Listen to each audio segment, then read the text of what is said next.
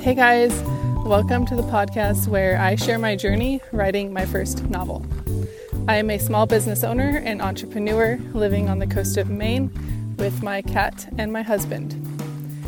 Today I want to talk about storytelling, and hopefully, I have enough content to talk about for you to actually make an episode. Otherwise, this is going to either be really short or there's just not going to be an episode that comes out. This past week was my busiest week since pretty much the beginning of quarantine. Uh, yeah, it was pretty intense. Um, possibly busier than most normal weeks before COVID. Uh, yeah, I'm pretty much dying.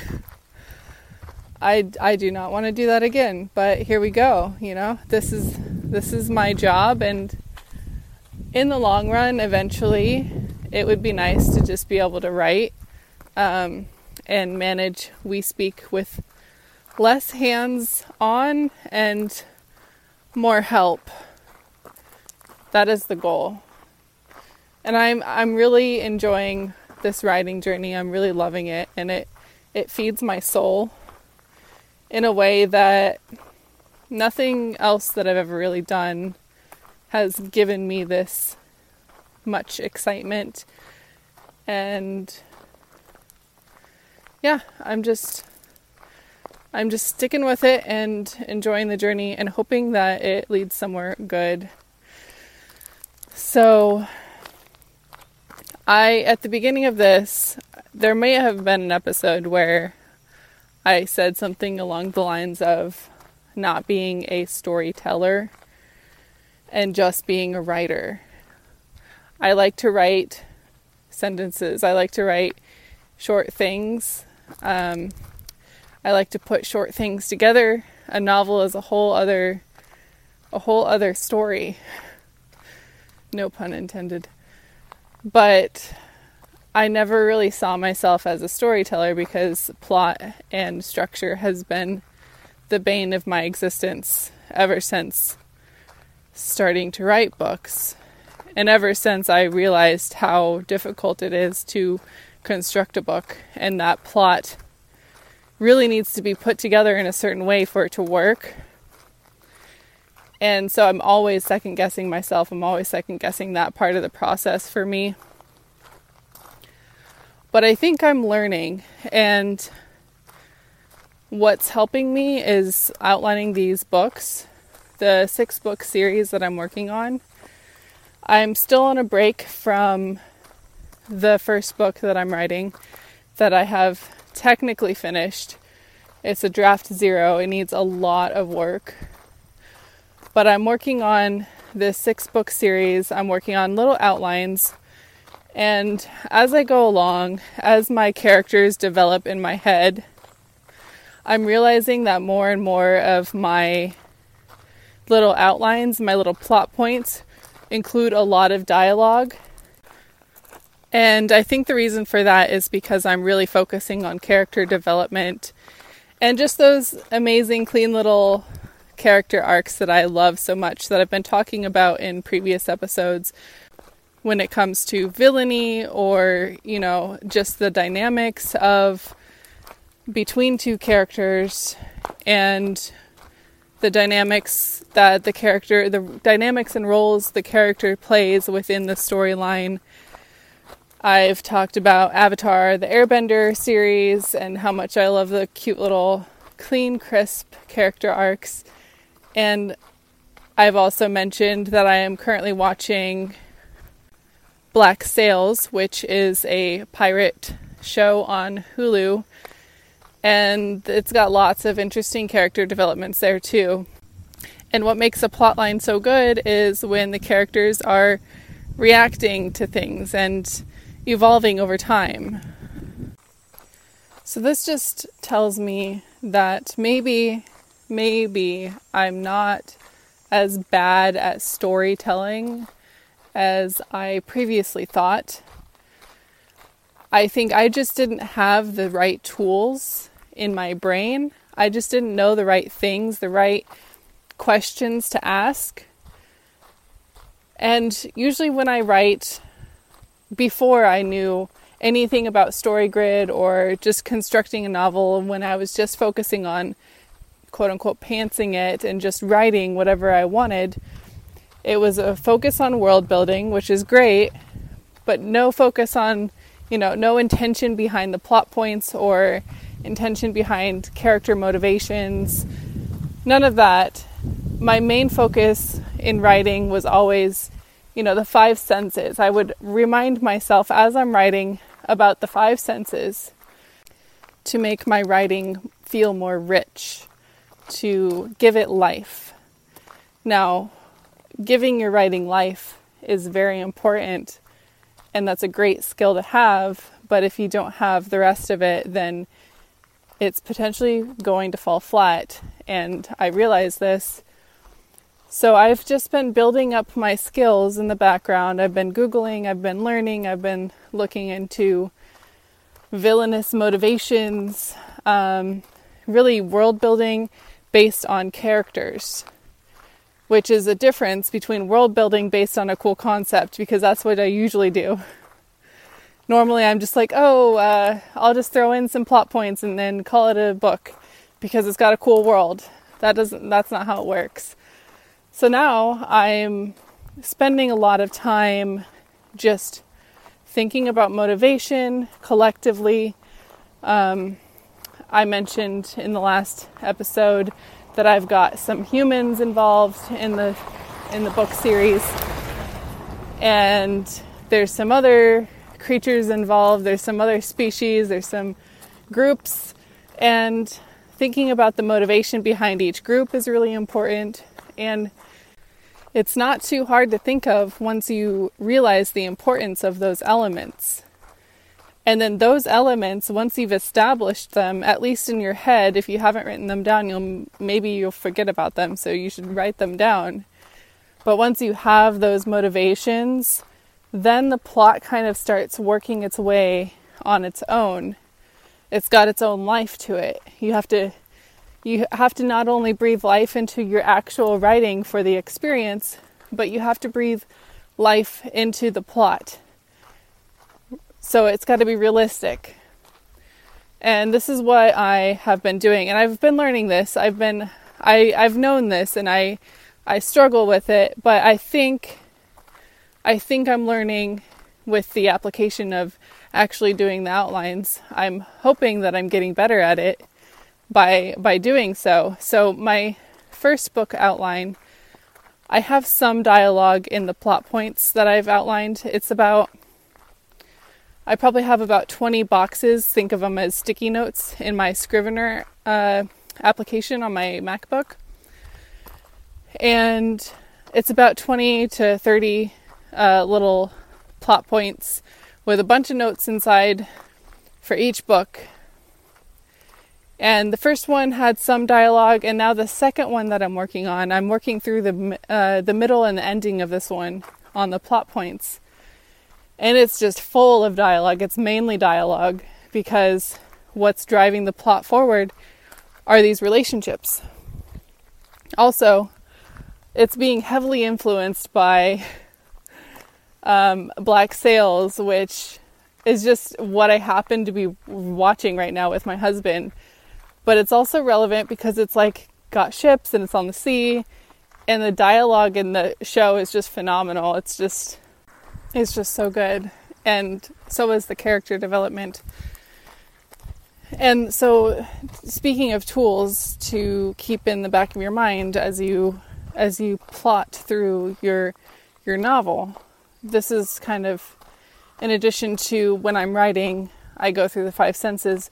When I'm plotting, I'm starting to learn to apply what I've learned from StoryGrid which is kind of a, I guess you would call it a three act part where approximately 25% of the novel is the beginning hook, 25% of the novel is the ending payoff, and the rest of the 50% is the middle build. And each section needs to have a an inciting incident, a turning point or complication, a crisis, and then a climax and a resolution.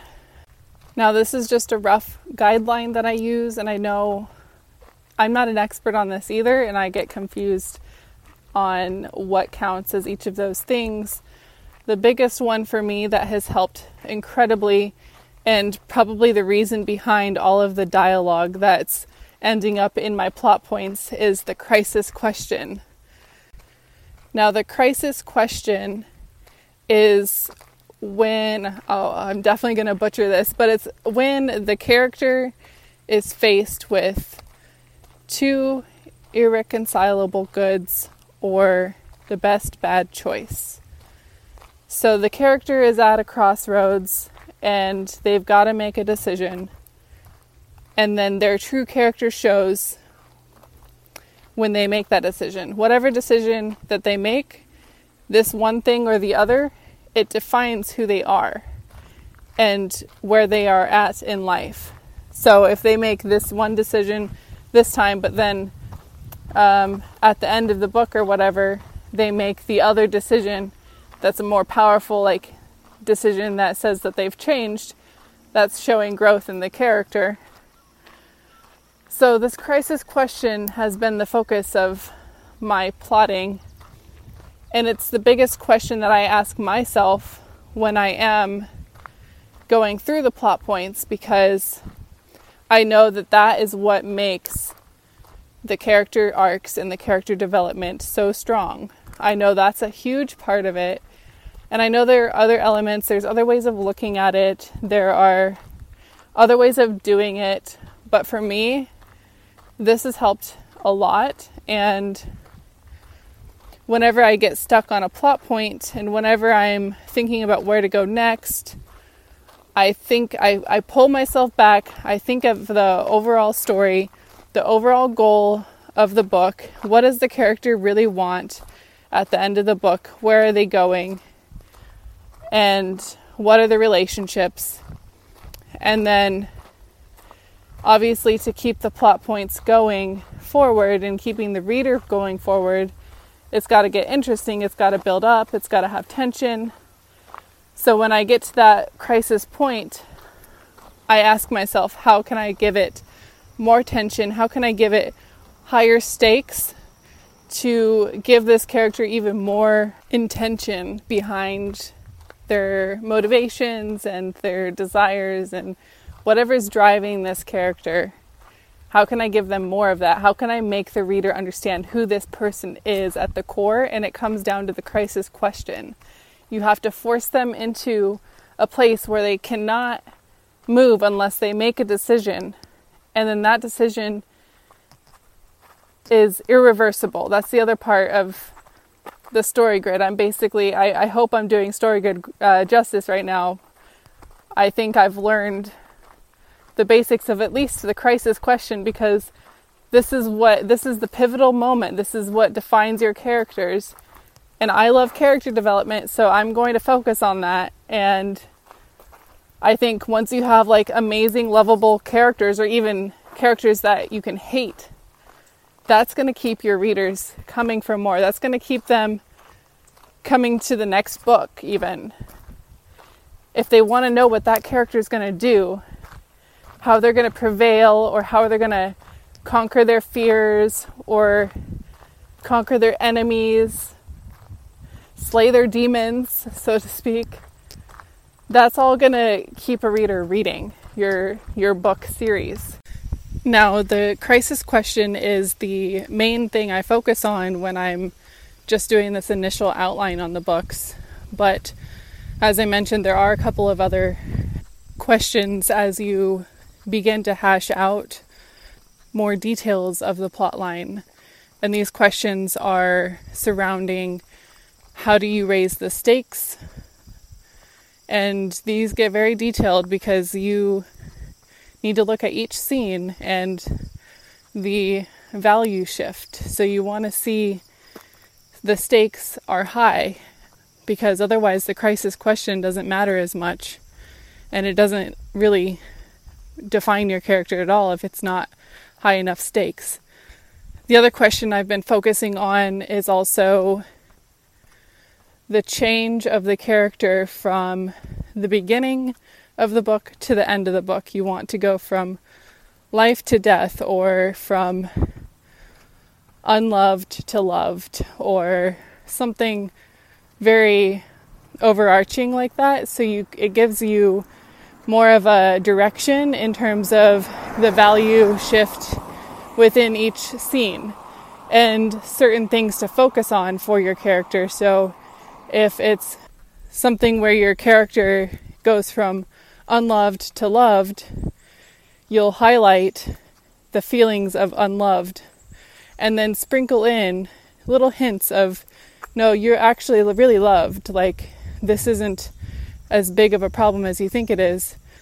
And then at the end, the character realizes, oh, I'm I'm loved.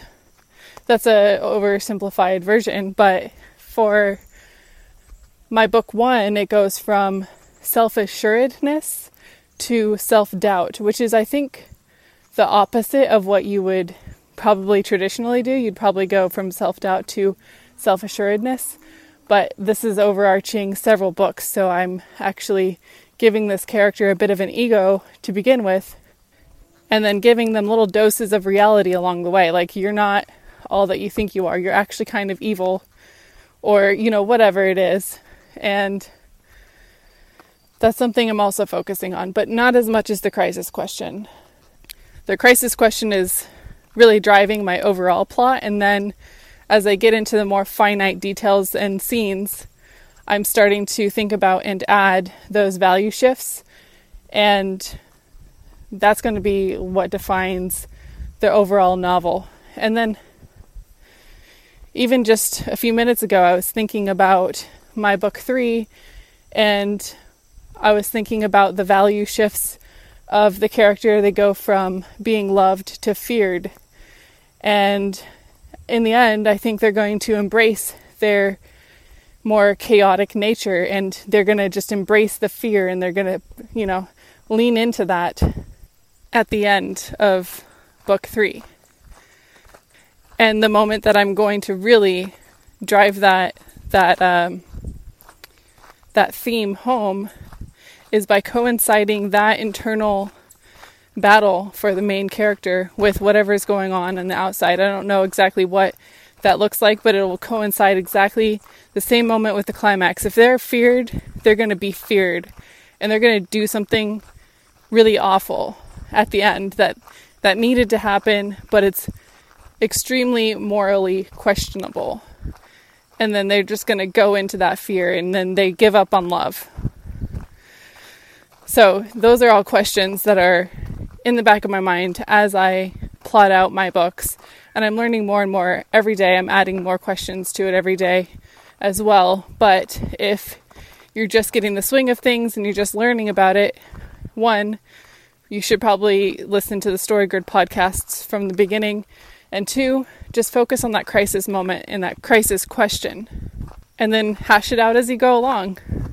I'm already on book three, and I was complaining about how J.K. Rowling took five years to outline all her books, and I know this is only the beginning. I know that I need to get really nitty gritty if I'm going to do this whole outline method.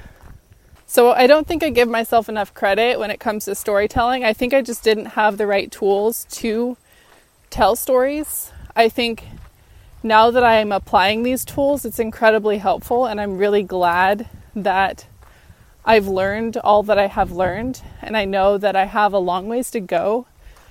But writers are storytellers. I can say that because I, I feel like I'm evolving. I'm evolving into this storytelling phase.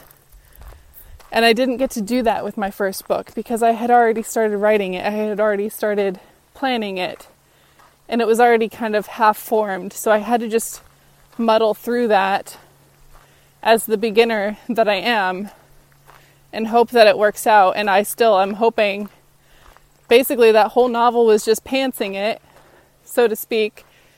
And we'll see how much work I have to do. And now that I am outlining these other six books, I am approaching it differently. I'm approaching it with more intention and I'm outlining every single book before I do anything. After that, I've been playing with the idea of once I've got all of these, um, you know, 20 to 30 little plot points. Uh, earlier, I said characters, uh, 100 to 300 characters. It's actually words. Each one is about 100 to 300 words. And once I've got all of those little plot points for all six books, I will decide then what I'm going to do. I really, really want to just write because that's what I love to do. I just, it's fun. And then it's fun to also take a break from it when you're just getting annoyed and like frustrated. But I'm playing with the idea of either starting the first book or doing some of the snowflake method, which is basically you build your book from one to two pages and then you build it out from the inside out. So you're not writing chronologically necessarily, you're just doing a brief overview of everything and then you fill it in as you go. So maybe I'll do something like that of each book and then hash out any pertinent details before I start actually working on the first book, the second book, the third book. We'll see. Uh, that that idea sounds appealing in some ways, but it also sounds horrible because I just want to write. And part of me thinks that, you know, some of these details aren't going to come out until I do start writing. So maybe I'll do a blend of both of these options. We'll see. And that's that's in the future because I need to finish this first book first. I need to finish um, Transitus, and I'm waiting for some feedback on that before I plan out my next move. And that should be pretty soon, hopefully. I'm just waiting on my mother in law. I'm not gonna rush her or anything. I know it's like I converted it to a Word doc and it was like almost 400 pages, I think. But in the PDF version, it was two like less than 200. And she she has other things to do other than help help me for free. Um, so yeah, I've been really enjoying this six book outline and maybe this is my this is my journey and this is my legacy. Maybe the first book is just going to be a flop. Maybe it won't be that great. I'm losing excitement in it, unfortunately, because I'm working on these other projects. But hopefully, I can get that back, and hopefully, you know, other people, my mother in law, can help me get that back as well. I don't know. I don't know. I'm just super excited about these other books because I I have more tools, and so I'm the way that I'm plotting it out is a lot more fun and I think a lot more compelling. Side note, real quick, before I end this episode, uh, I've been talking about J.K. Rowling a lot, and I know she's got a lot more going on, a lot more interviews. Um, I think she's probably more famous than George R. R. Martin, but I did start looking into his writing process and his tips, so to speak, and how long it took him to write his books. I did not realize that he is still working on the final book, and he's like, I don't know how many years it's been. Has it been 11, 10? So it's a little disheartening to see how long it takes these books to be made, but um, instead of focusing on J.K. Rowling, I think my book is turning out to be a little more Games of Thrones ish, which is surprising just because I was never a huge fan of like those dynamic plot lines just because I get lost pretty easily. But I've been focusing on that a little bit more and that's been interesting. That's been helpful actually because a lot of his tips are kind of like surrounding what I'm currently working on and what I'm focusing my attention on when I start outlining each plot line. So that's been helpful. And also, I apparently do have my Harry Potter books at my mom's place in Washington State, which is I um, did not expect to be super excited to hear that news, but I'm actually really excited, and it's kind of ridiculous how excited I am. And I'm seeing my mom soon, so I, I think she's bringing them over. So I'll be reading Harry Potter soon, and I'll be talking about that because it's been like a million years since I've read Harry Potter. That should be interesting as a writer. Like everything is different now as a writer. As an as a true honorary author who has not been published yet, I feel like reading things is different now. Because now now I can pick things apart, especially if I already know what's going to happen. And I've said that before, like it's fun to read a book for the first time and then just like go with the flow. But if you know it's already going to happen, it's fun to pick it apart a little bit and to see those crisis moments as well, to pick those out and see how those actually play into the greater plot. So it should be really interesting, a lot of fun to reread Harry Potter. I'm super excited. My mom found them. She did not, unfortunately, find my Eragon books, which now I'm thinking maybe I got rid of my Eragon books and did not get rid of Harry Potter. I think I got rid of something when I moved, and the mystery continues. Please, if you get a minute, subscribe to my mailing list, which is linked on the episode description or the podcast description. Um, I just ask for your email, maybe your first name, and I'll keep you in the loop when my first book is ready. I won't be emailing you or bothering you about anything else. And I'll talk to you next time.